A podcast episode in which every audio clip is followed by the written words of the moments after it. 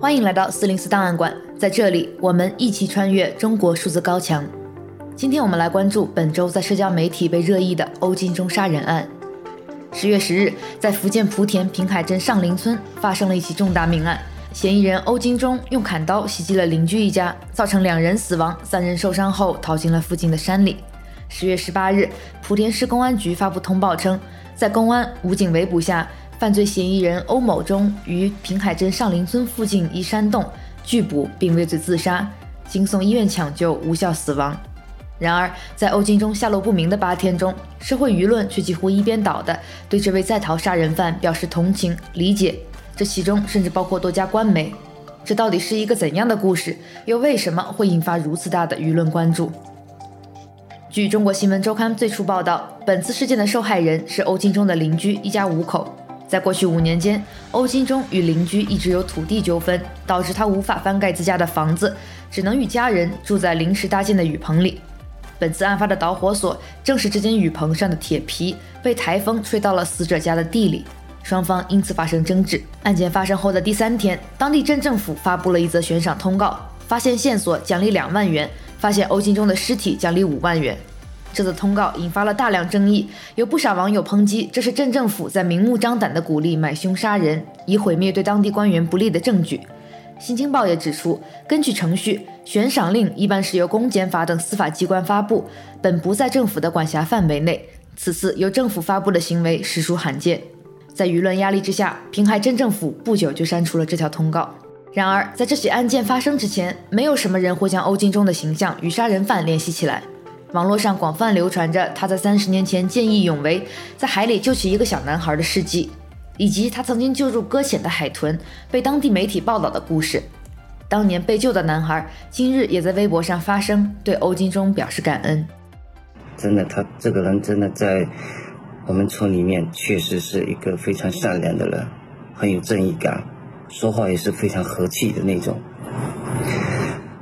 然后出现这种事真的不知道怎么说，很很很难过。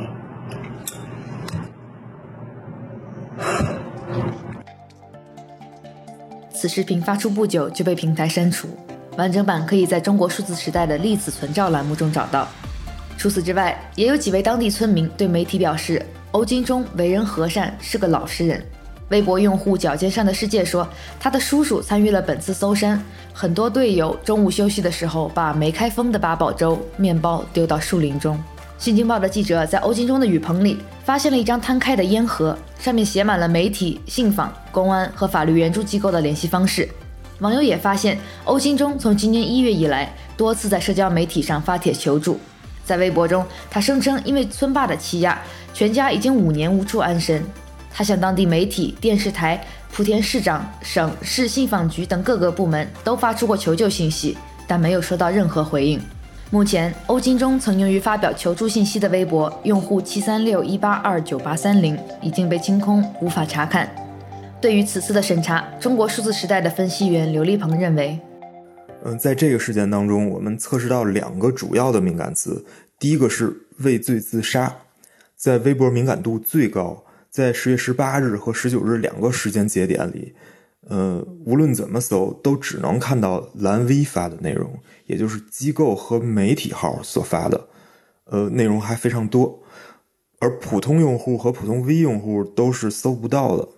第二个敏感词，也许你没想到，是张献忠。现在在各个平台检索，全部都只有跟历史相关的内容，呃，除了少量的漏放，已经看不到他的网络亚文化的用法了。但之前我们在 C D T 敏感词周报第二十八期的时候发现，县中学、县中梗已经成了顶级敏感词。这种显学或所谓的梗是一种网络黑化，被用来指代中国社会中诉诸极端暴力的一种倾向，或者简单来说就是指底层互杀。甚至已经有了动词的用法，比如复旦姜文华杀人案，网民会说姜文华把党委书记给陷了，而不是杀了。而现在很有可能是因为欧金中事件的影响，这个词开始被大面积的清理。欧金中作为一个普通人的艰难维权遭遇，引起了网友的大规模共情。网友 Dandelion 二四七五四说，你以为我们是孟晚舟，其实我们都是欧金中。网友未命名璀璨者说，系统是没有公道的系统，体制是无法自愈的体制，环境是颠倒黑白的环境。你我何时成为莆田人，何时成为杨家，都是随机点名而已。不少网友在相关话题下也讲述了自己经历或目击过的失败维权事件，并对中国社会中法律、政府及媒体的缺位提出质疑。如网友林哥观察说，曾经法律没有帮助他，如今法律却会制裁他。曾经他到处找人，现在人到处找他。他唯一享受到的法律权益是杀人后的审判。在欧金中拒捕并畏罪自杀的官方通报发布以后，有一些网友对他自杀的说法提出了质疑，并希望警方公布执法记录视频。截至本期播客发表，我们还没有看到更多关于抓捕过程的细节。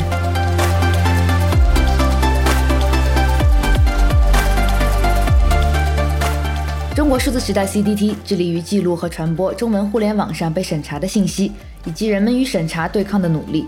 我们邀请您参加敏感词开源研究项目和四零四文章存档项目，为记录和对抗中国网络审查做出你的贡献。